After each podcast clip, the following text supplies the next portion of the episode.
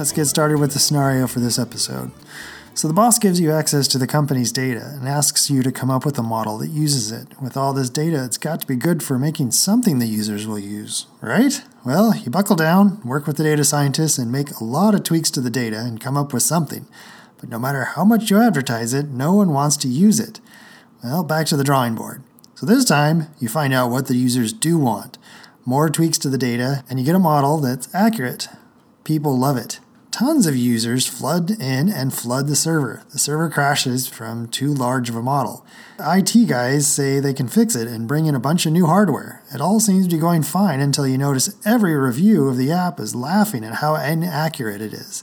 This can't be, it's the same model, just running on different hardware, right? Let's make sure this doesn't happen. Today we'll be covering the development cycle for AI. This podcast is called Design for AI. It is here to help define the space where machine learning intersects with UX, where we talk to experts and discuss topics around designing a better AI. Music is by Rolemusic. I'm your host, Mark Bailey. Let's get started.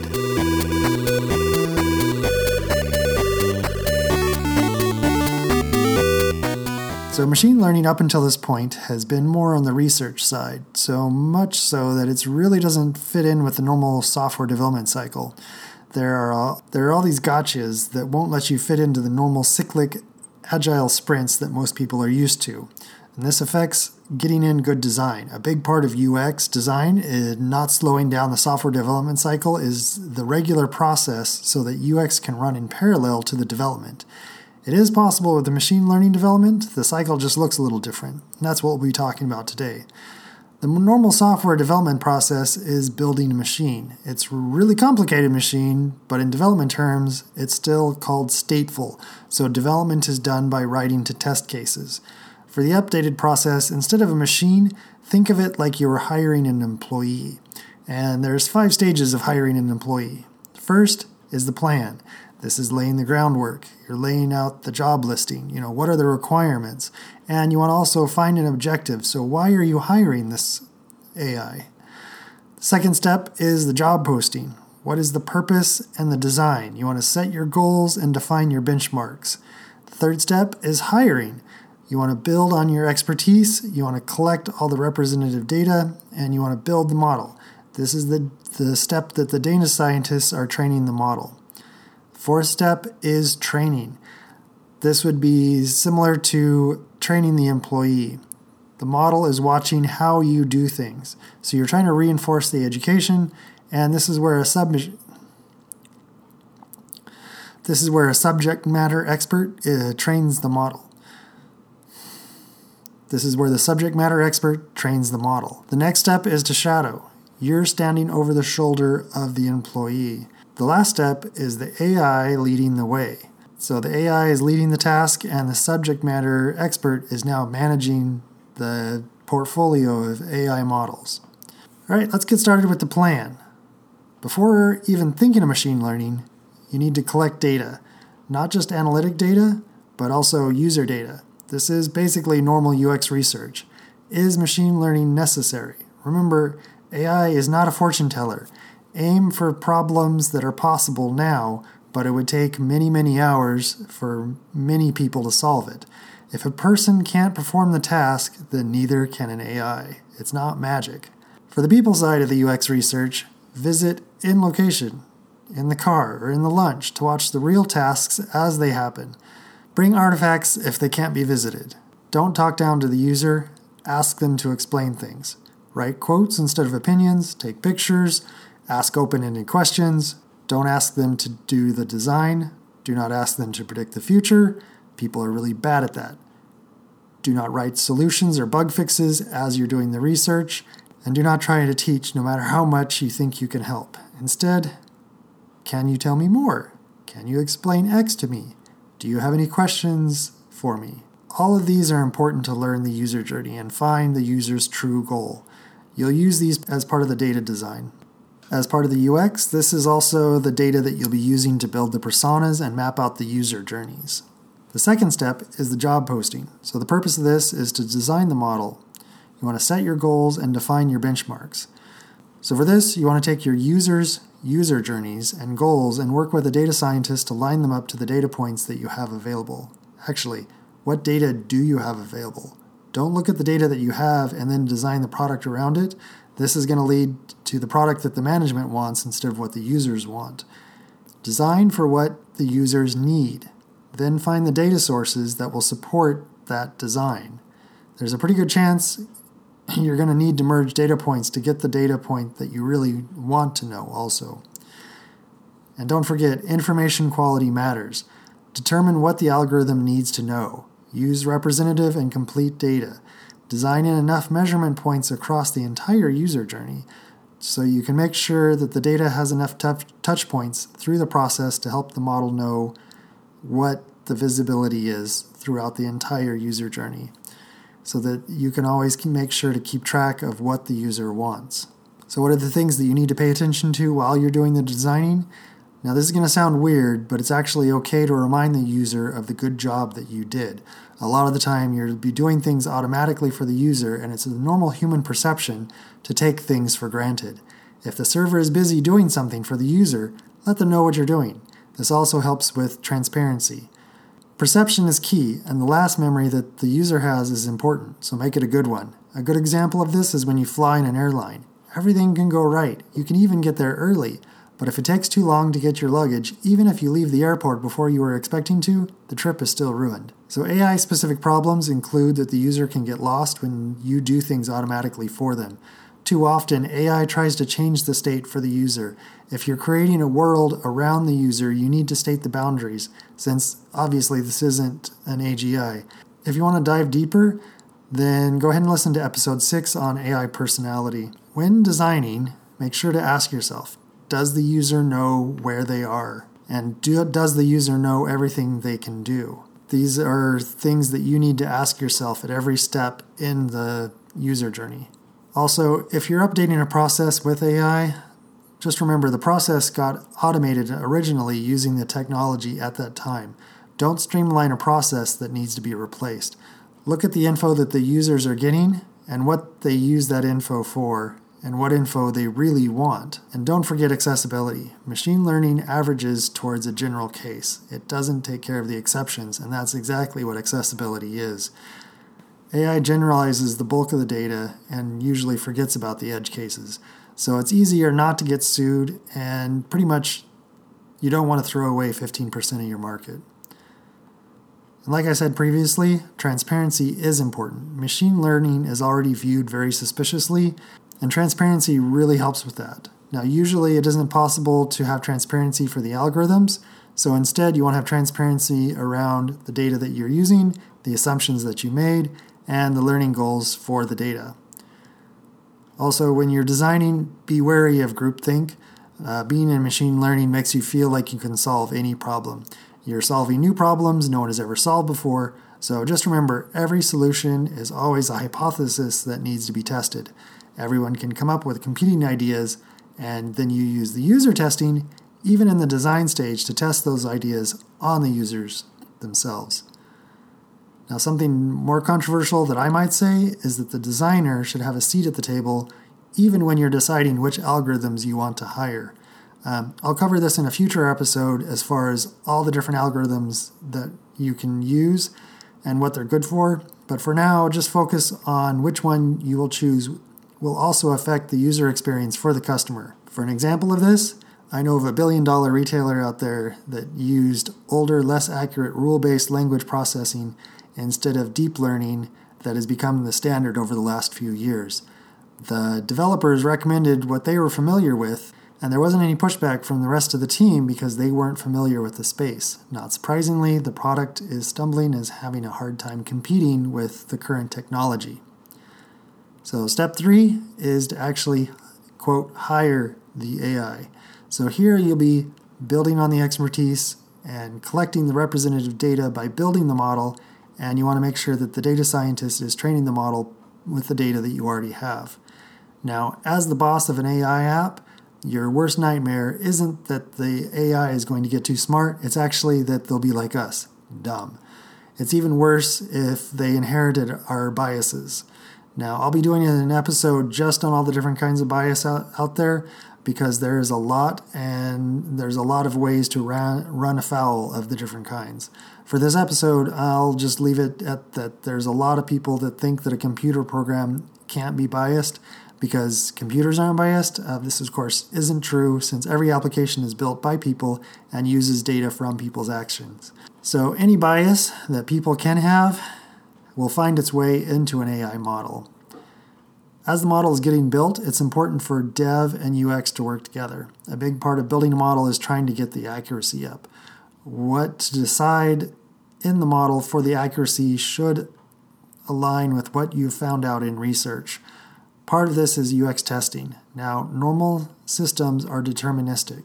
The, to create normal software, dev teams write test driven processes where the outcome is expected and it has to pass for the so- software to ship. AI models always give different answers every time, so this it just is not possible. Now, since you don't know how the answers will come out, instead you need to know what your acceptance criteria is. What metrics do you need to get your numbers above to make a good model? How will you be able to measure that? These can be even small numbers. In fact, for your first model, you want to make sure that it's a small number, especially for safety critical systems. You want to move in very small increments. For noisy systems like recommendation systems, uh, 2% more buy above the noise might be what you're looking for. It all depends on your industry and what you found in your research. Another problem to watch out for is the ability to do an A B test. Um, once the software has been written, it's really hard to disable the AI and have the software still work. So, a good way around this is to have the developers set in an alternative algorithm to just take all the data and find the mean average. Uh, this will, if nothing else, it will tell you if the AI is better than having no AI. Step four is to train, and this is where you'll be reinforcing education. So the subject matter expert is going to be training the model. Now, after the model is created with all of the training data, it's time to open it up a little to a beta test. How you conduct your beta test will be specific to your industry in the previous episode, I spoke about chatbot models being tested using Facebook chat or Kik chatbots, and even using a bot on Reddit. The point is to start getting real data directly to the model from users that it can respond to.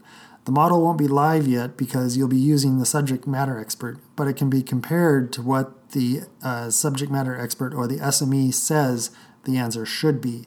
A lot of the time, if the company is small enough, as the UX researcher, you're going to be speaking as the SME since you're the one that has talked to the users.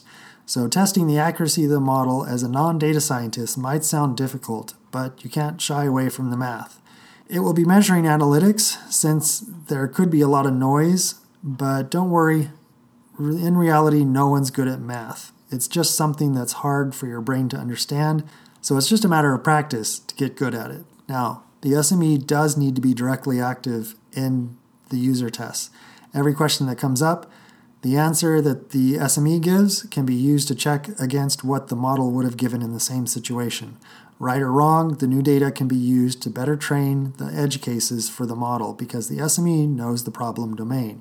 Exploratory testing and boundary testing can be done because they know where the limits are. So, a heads up that a lot of companies, the QA group is also adjusting to the new reality of working with AI. As long as they can verify that the app gives a reasonable response, it passes the QA test. Um, the problem is, is that AI can give many responses that make sense but do not help the user achieve their goals. So make sure that the metric is being tested and whether or not it's qualitative or quantitative, so that the metric that's being tested has been reduced down enough so that anyone can tell if it's a pass or a fail. Also, as part of the beta test, answer quality isn't the only thing you want to make sure is part of a good user experience. Before you release, you want to make sure to verify the availability of the serving hardware. A lot of delays can creep in when one server is depending on another one's answer. Also, the response time of the model to give an answer or interaction. Make sure that this is going to be able to be scaled up when you do the general release. How fast the critical mass of the users can be built up. If you don't get enough users in the beta test, it won't train the model to give better answers. And if the pickup of customers isn't there, why? Did you not advertise the beta enough, or is the part of the interaction not what is expected or wanted by the users? The answers that the users are giving um, could also be a problem. I'm referring to the Schenectady problem. Uh, so, Meetup, the company, was showing a lot of users in New York State, way more than what was representative. When they looked up the zip code, it was for a single GE factory in Schenectady. But it was showing tens of thousands of users living inside this factory. And what they found out was the zip code was 12345. Now, just be look on the lookout for the need that you might need to clean up your data coming in. And this is why you're doing the beta test. The next step is to shadow the AI. So, this is when you've gotten to the point where it's now the AI's job to build trust. The roles change, and the AI, AI system is shadowed by the subject matter experts. And you'll need to also balance competing factors of speed versus accuracy. It's important to build up the users to increase accuracy. As the first users started to use the app, the accuracy was low because of the lack of data. The difference between expectations and reality has been labeled the gulf of disappointment. Time spent in the gulf of disappointment is because of either bad design or bad accuracy. If users spend too much time disappointed, they're going to stop using your app. And bad design is covered by good UX design, and hopefully that was done when you were designing the app, so it wouldn't be the cause. Bad accuracy is a reality no matter what when you're starting out because just of the lack of data. As the number of users increase and more data is collected, it becomes time to walk a nice tightrope between using more hardware to increase accuracy and simplifying the model to increase the number of users being served. As the number of users increase and more data is collected, it becomes a time to walk a tightrope between using either more hardware to increase accuracy or simplifying the model to increase the number of users being served. It used to be that UX would work with the developers to create a good experience. Dev would build it, QA would verify it. After that, the product would be released and the team moved on to new features. This is still the way it works for non AI products. The current process of developing machine learning throws a wrench into this that when things go into production, also known as inference for ML models, uh, machine learning is still enough on the cutting edge that most developers are on the research side of creating ML models meaning that they care more about getting the model quality up instead of the speed. So the models that do get created usually work well but are very slow. Um, there's a lot of ways to get the speed up for production, but there's also trade offs. And unfortunately, some trade offs can negatively affect the model accuracy. So make sure to test before and after for each model that you make to make sure that it has an acceptable user experience. So, of course, the most obvious solution is just to optimize the code for the current model. A lot of the time, companies have different engineers that specialize in productionizing models. This is a very different skill than building the model and increasing the accuracy. They can strip out inefficient parts of the model to try and simplify it while affecting quality as little as possible. This can be verified before production. The next solution is called distillation. This is where a slow, large, accurate model tries to train a faster, simpler model. The idea is that a smaller model is created without all the specialized code. A much larger training set can be used since it does not need to be hand labeled. That's very expensive. Instead, the large slow model is used to tag the unlabeled training data, and then that larger training set hopefully allows for a similar quality with the smaller, more efficient model. This is easy to catch if your QA tracks model versions the same as code revisions. The third solution is changing the serving hardware. Now, this one's tricky. Up to this point, one of the general ideas of code is that once the software is compiled, it will run the same no matter what hardware you put it on. And this is not the case for ML model. The quality of the hardware can actually affect the quality and accuracy of the model. When the hardware is built, more expensive hardware means more tensor cores in the case of GPUs, which means more math can be done faster, which means more accurate answers. If it's large enough deployment, the number of GPUs or TPUs, if you're using Google for serving, can affect the quality of the answers. So, the servers all need to be live with the software on the serving hardware before you can be sure that the user experience that you tested will be the user experience that the users actually experience. The last solution I want to cover is called quantization. It's a shortcut that can be done to cut down on the amount of math needed. The idea is to take big numbers that take a lot of space. For example, if the floating point is like 3.12345 and shorten them down to 3.1 or even just 3, depending on if you're using a floating point or integer quantization. It speeds things up, but again, the experience needs to be verified after the changes are made. Also, just as a heads up, quantizing models makes sure uh, the quality levels even more finicky depending on the hardware it is running on, and the hardware that it is run on will determine what kind and how much quantization can be done. The last step is to lead. This is mentorship. This is where AI takes the driver's seat. It's leading the tasks. Now, this is basically a successful working model but it's too early to pat ourselves on the back. Successful models are built in very small steps. Building a successful model brings in more data that was not available before now. Does this new data give you a way to improve your model? Does it uh, give you the data needed to fulfill another feature requested by the users? Probably you're not able to achieve the ultimate goal of what you wanted the model to do based on what the data was available when you started at the beginning. It's good to have a model expansion plan. So building model A will allow you to gather data X, and data X will allow you to build model B, which will allow you to gather data Y, and so on and so forth until you reach what you originally envisioned for the final product for the users. This will, however, allow you to start the cycle again. What was learned, what can be improved for next time? And on that note, what can I improve for these episodes and the podcast in general? That's all that I have for the episode, but I would love to hear back from you what you like and what you like to hear more of.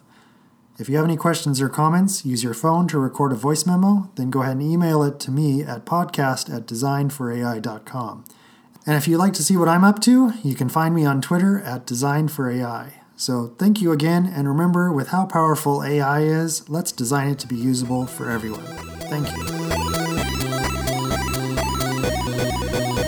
you.